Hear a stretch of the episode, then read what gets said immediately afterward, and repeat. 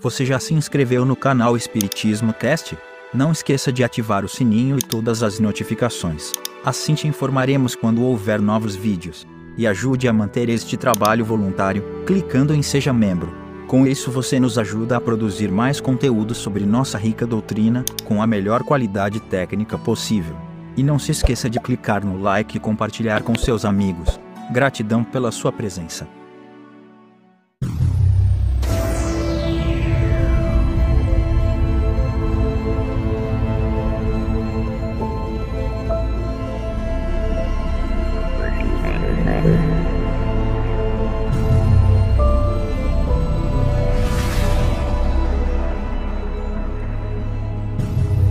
Olá, meu amigo, minha amiga, como é que você está? Seja bem-vindo, sejam bem-vindos a mais um episódio onde estudamos o livro fundamental, a Gênese, os milagres e as predições segundo o Espiritismo.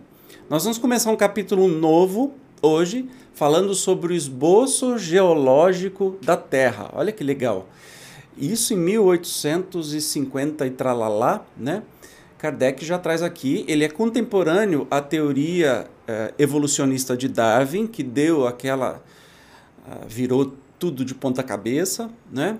E, no entanto, se a gente percebe quão fiel a realidade é este livro histórico eh, que foi trazido pelos espíritos, a gente fica cada vez mais encantado quanto, quanto atual é o espiritismo até hoje, né?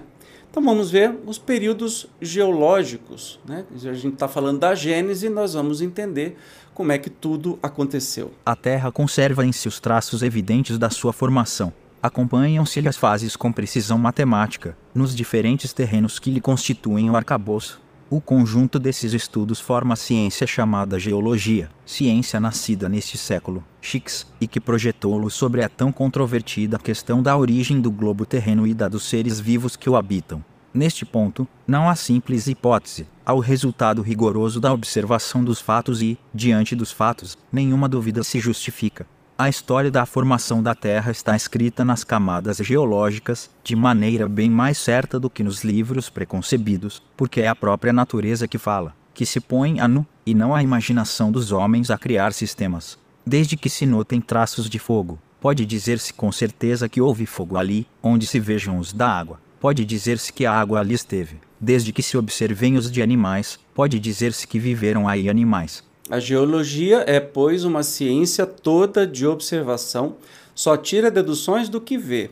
Sobre os pontos duvidosos, nada afirma, não emite opiniões discutíveis por esperar de observações mais completas a solução procurada. Sem as descobertas da geologia, como sem as da astronomia, a gênese do mundo ainda estaria nas trevas da lenda. Graças a elas, o homem conhece hoje a história de, da sua habitação, tendo desmoronado, para não mais tornar a erguer-se, a estrutura de fábulas que lhe rodeavam, rodeavam o berço.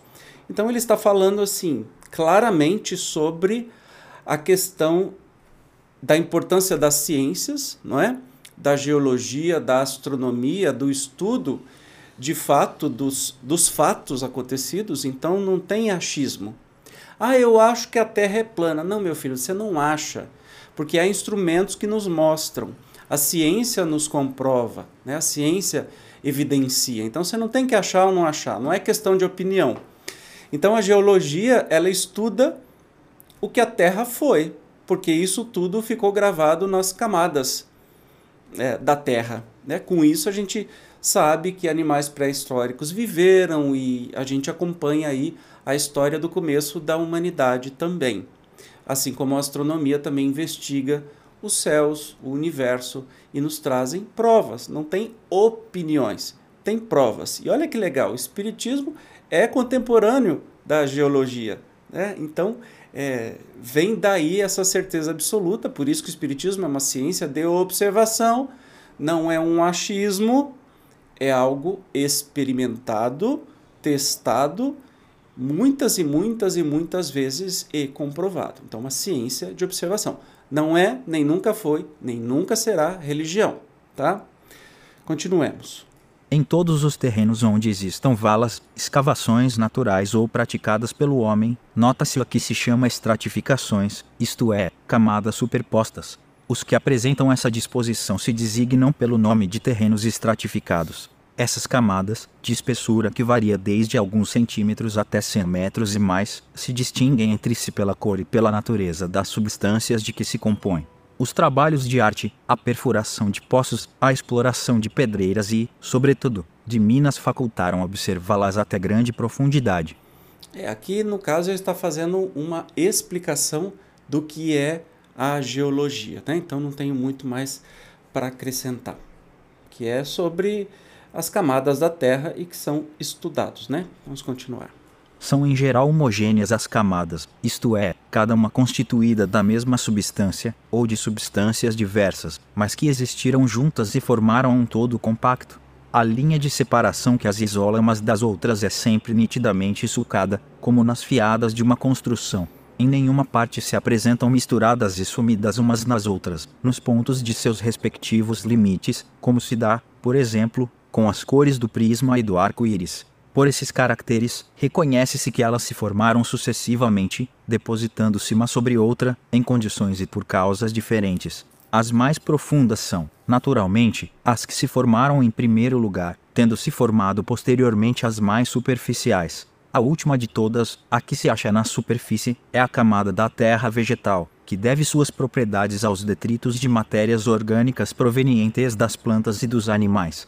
É, isso acontece até hoje. O estudo da geologia é baseado nisso, nas camadas que vão ficando dos, dos corpos, dos, dos é, materiais que ficam acumulados. Inclusive, é, você assistiu Jurassic Park?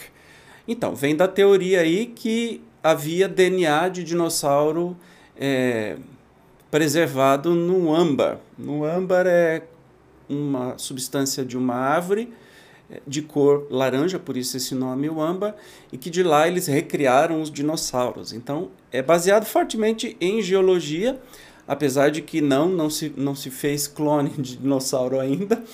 Eu nem sei se gostariam de fazer isso, mas assim, é baseado nesses estudos né, que a gente encontra a todo momento está se encontrando algo novo aí, porque tem geólogos né, é, e gente trabalhando nessa ciência o tempo todo trazendo novas descobertas. As camadas inferiores, colocadas abaixo da camada vegetal, receberam em geologia o nome de rochas, palavra que, nessa acepção, nem sempre implica a ideia de uma substância pedrosa, significando antes a um leito ou banco feito de uma substância mineral qualquer. Umas são formadas de areia, de argila ou de terra argilosa, de marna, de seixos rolados, outras são de pedras propriamente ditas, mais ou menos duras, tais como os grés, os mármores, o cré, os calcários ou pedras calcárias, as pedras molares, ou carvões de pedra, os asfaltos etc. Disse que uma rocha é mais ou menos possante conforme é mais ou menos considerável a sua espessura. Olha que interessante. É praticamente uma aula do que é a geologia aqui para a gente, para poder entender onde que eles querem nos conduzir. Mediante o exame da natureza dessas rochas ou camadas, reconhece-se, por sinais certos, que umas provêm de matérias fundidas e, às vezes, vitrificadas sob a ação do fogo, outras, de substâncias terrosas depostas pelas águas. Algumas de tais substâncias se conservaram desagregadas, como as areias, outras, a princípio em estado pastoso, sob a ação de certos agentes químicos ou por outras causas, endureceram e adquiriram, com o tempo, a consistência da pedra. Os bancos de pedra superpostas denunciam depósitos sucessivos. O fogo e a água participaram, pois, da formação dos materiais que compõem o arcabouço sólido do globo terráqueo. Inclusive, por mais estranho que possa parecer, uh, algumas montanhas, em algumas montanhas, são encontradas conchas que só apareceriam no mar, o que evidencia que aquela montanha já foi mar. Aí você fala assim: nossa, então estava tudo inundado? Não, porque tem um movimento geológico da Terra também, o que é muito fundo hoje, pelo movimento geológico, pelos terremotos, pelos vulcões, pode virar uma montanha. Entende? Então, num passado, talvez aquele lugar era abaixo e tem todos os fósseis dos animais marinhos, e hoje está lá em cima numa montanha. E que isso é encantador, que o planeta Terra continua em formação. A posição normal das camadas terrosas ou pedregosas, provenientes de depósitos aquosos, é horizontal.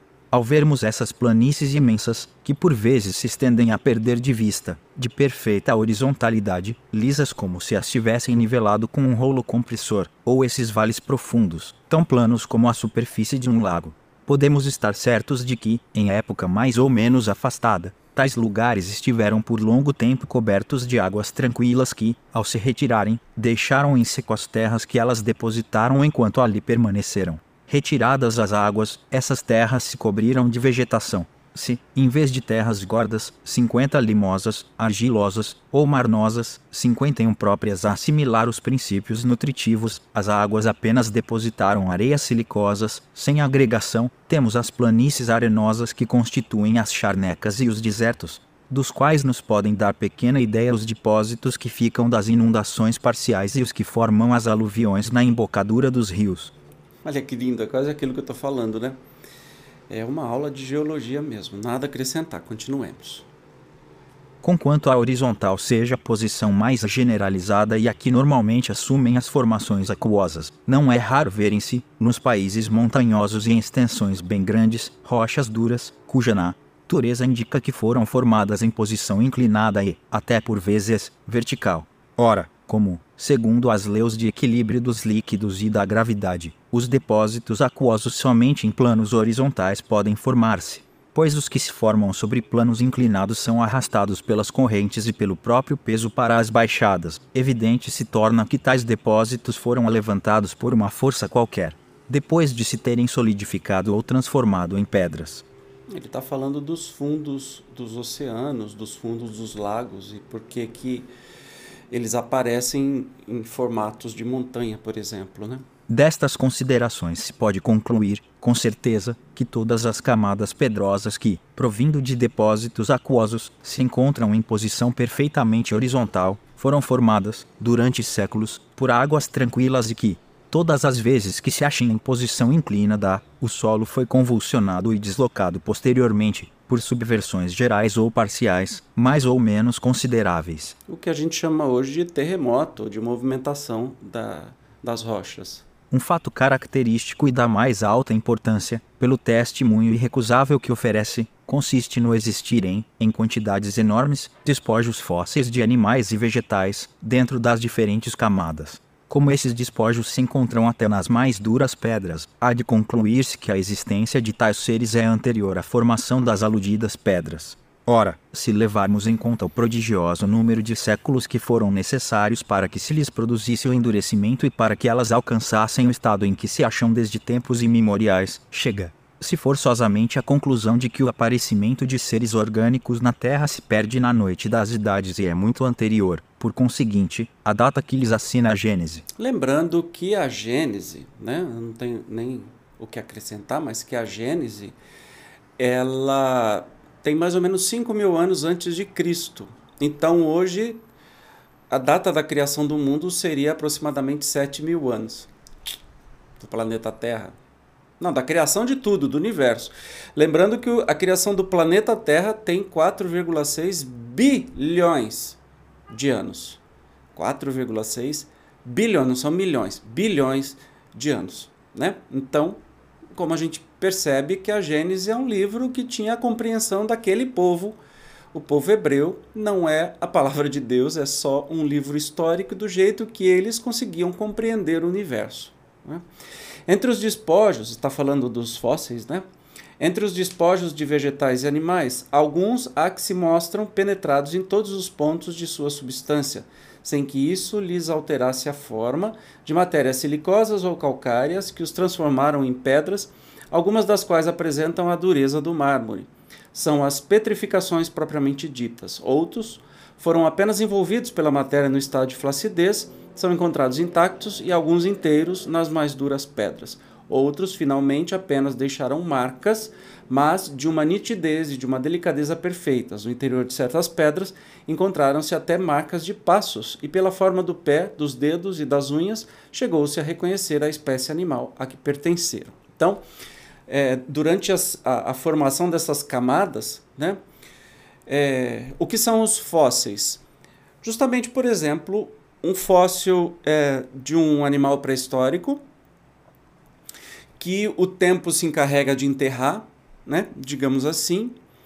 Ah, depois a pedra endurece, o solo se endurece, vai ficando cada vez mais profundo, se endurece e vira rocha. E aí os nossos arqueólogos ah, vão descobrir estes ossos em forma de rocha. Na verdade, eles não são mais ossos, eles são rochas, mas exatamente do mesmo jeito que eram. Eles conseguem montar um quebra-cabeças desses ossos e distinguir as, os materiais. Outras vezes, por exemplo, nós temos um em Pompeia há um museu que mostra uh, que a explosão do, do Vesúvio, né, do, do, do, vulcão, houve uma como é que é pira piroclástico, alguma coisa assim, um avalanche piroclástico, é, que matou muitas pessoas instantaneamente e cobriu de cinzas. O que aconteceu? O corpo dessas pessoas, neste momento, foi atingido por magma, né, rochas muito aquecidas. No lugar do corpo, é, quando essa rocha entrou em contato com o corpo, ela se solidificou. Então ficou como se fossem moldes, casulos. E aí, quando descobriram, injetaram gesso dentro desses moldes e quando retiraram, tinha os corpos das pessoas, até de um cachorro, tá isso no museu, até de um cachorro, com seus mínimos detalhes, né? Porque isso foi é, preservado né, durante muitos e muitos séculos. E aí depois eles conseguiram, é, injetando gesso, por exemplo, conseguiram a forma positiva. Né? Aquele corpo já não existia mais, mas o formato que ele tinha estava intacto. E assim vai acontecendo nas camadas geológicas da Terra, os fósseis são descobertos, e por isso que a ciência é, diz uma coisa, né? ela não acha. Aquilo está provado e está nos museus de, de, de memória natural do mundo inteiro, é só visitar. Os fósseis de animais absolutamente não contêm, e isso é fácil de conceber-se, senão as partes sólidas e resistentes, isto é, as ossaturas, as escamas e os cornos, são, não é raro, esqueletos completos, as mais das vezes, no entanto, são apenas partes destacadas, que a procedência facilmente se reconhece. Examinando-se uma queixada, um dente, logo se vê se pertence a um animal herbívoro ou carnívoro. Como todas as partes do animal guardam necessária correlação, a forma da cabeça, de uma omoplata, de um osso da perna, de um pé, basta para determinar o porte, a forma geral. O gênero de vida do animal, 54 Os animais terrestres têm uma organização que não permite sejam confundidos com os animais aquáticos, são extremamente numerosos os peixes e os moluscos testáceos fósseis, só esses últimos formam, às vezes, bancos inteiros de grande espessura. Pela natureza deles, verifica-se sem dificuldade se são animais marinhos ou de água doce. Novamente, mesmo pré-históricos são facilmente identificados quais os tipos e espécies, né? E são denominados, deram nomes novos, né? Os Tiranossauro Rex, não é que tinha esse nome, mas o homem deu esse nome. Os seixos rolados, que em certos lugares formam rochas formidáveis, constituem inequívoco indício da origem deles. São arredondados como os calhaus de beira-mar, sinal certo do atrito que sofreram, por efeito das águas. As regiões onde eles se encontram enterrados, em massas consideráveis, foram incontestavelmente ocupadas pelo oceano, ou, durante longo tempo, por outras águas movediças, ou violentamente agitadas. É interessante falar dos seixos, né? Que realmente é a natureza não faz nada redondo. Essa rocha dizer, partiu de uma rocha maior e foi rolando nas águas e se lapidando e ficando redondinho, né? que são os seixos. Então, se encontra um seixo no alto de uma montanha, você sabe que lá já teve água, por uma razão ou por outra. Além disso, os terrenos das diversas formações caracteriza, se caracterizam pela natureza mesma dos fósseis que encerram. As mais antigas espécies as mais antigas contêm espécies de animais ou vegetais que desapareceram inteiramente da superfície do planeta. Também desapareceram algumas espécies mais recentes. Conservaram-se, porém, outras análogas que apenas diferem daquela pelo porte por alguns matizes de, da forma, de forma. Outras, finalmente, cujos últimos representantes ainda vemos, tendem evidentemente a desaparecer em futuro mais ou menos próximo tais como os elefantes, os rinocerontes, os hipopótamos, etc. Assim, à medida que as camadas terrestres se aproximam da nossa época, as espécies animais e vegetais também se aproximam das que hoje existem, que tudo é uma constância. As perturbações, os cataclismos que se produziram na Terra desde a sua origem, lhe mudaram as condições de aptidão para entretenimento da vida e fizeram desaparecessem gerações inteiras de seres vivos. E aí entra a teoria da evolução das espécies de Charles Darwin, né? que é muito claro sobre isso, daquela questão de que só o mais forte é que sobrevive e o mais apto, né? que se adapta melhor, não só o mais forte, mas o mais apto é que vai conseguir se adaptando às mudanças do globo interrogando-se a natureza das camadas geológicas, vem-se a saber, de modo mais positivo, se, na época de sua formação, a região onde elas se apresentam era ocupada pelo mar, pelos lagos ou por florestas e planícies povoadas de animais terrestres. Conseguintemente, se, numa mesma região, se encontra uma série de camadas superpostas, contendo alternativamente fósseis marinhos, terrestres e de água doce, muitas vezes repetidas, constitui esse fato prova irrecusável de que essa região foi muitas vezes invadida pelo mar, coberta de lagos e posta a seco. E quantos séculos de séculos, certamente, quantos milhares de séculos, talvez, não foram precisos para que cada período se completasse que força poderosa não foi necessária para deslocar e recolocar o oceano, levantar montanhas? Por quantas revoluções físicas, comoções violentas não teve a Terra de passar antes de ser qual havemos desde os tempos históricos? E querer-se que tudo isso fosse obra executada em menos tempo do que o que leva uma planta para germinar. Eles estão falando aí do tempo que menos que leva uma planta para germinar em seis dias, né? Deus fez tudo em seis dias e no sétimo descansou, como se a, se a inteligência é, divina precisasse de descanso para alguma coisa, né? E a gente está vendo o planeta passando por isso. Eu falei de um vulcão, né, das Ilhas Canárias, mas tem um vulcão no Havaí que está em atividade, tem outro vulcão na Islândia, tem vulcão para tudo é canto, mostrando que a Terra continua em formação, é eterno, não tem parada isso. O estudo das camadas geológicas atesta, como já se disse, formações sucessivas que mudaram o aspecto do globo e lhe dividem a história em muitas épocas, que constituem os chamados períodos geológicos, cujo conhecimento é essencial para a determinação da gênese. São em número de seis os principais, designados pelos nomes de períodos primário, de transição, secundário, terciário, diluviano, pós-diluviano ou atual. Os terrenos formados durante cada período também se chamam terrenos primitivos, de transição, secundários, etc. Disse, pois, que tal ou tal camada ou rocha, tal ou tal fóssil se encontram nos terrenos de tal ou tal período. Então, houve necessidade da classificação dos períodos, né? É, à medida que se foram descobrindo os fósseis e em que camadas estavam é, escondidos. Né? Então, ter todos esses nomes falados aí. Cumpre-se note que o número desses períodos não é absoluto, pois depende dos sistemas de classificação. Nos seis principais mencionados acima, só se compreendem os que estão assinalados por uma mudança notável e geral no estado do planeta, mas a observação prova que muitas formações sucessivas se operaram enquanto durou cada um deles. Por isso é que são divididos em seis períodos caracterizados pela natureza dos terrenos e que levam a 26 o número das formações gerais bem assinaladas, sem contar os que provêm de modificações devidas a causas puramente locais. Então, é, a gente vai estudar nos próximos encontros esta classificação, e eu não sou especialista em geologia, que pode ter é, evoluído, tá? Quem é da área aí, se puder dar um alô para a gente e dizer que continua assim, mas lembra, a ciência ela não tem parado assim como a evolução do planeta, então pode ser que tenham sido descobertos mais classificações depois disso. Ok? No próximo programa, nós vamos estudar o estado primitivo do globo, como é que isso aqui era no começo. Eu te espero, como sempre. Até lá. Tchau.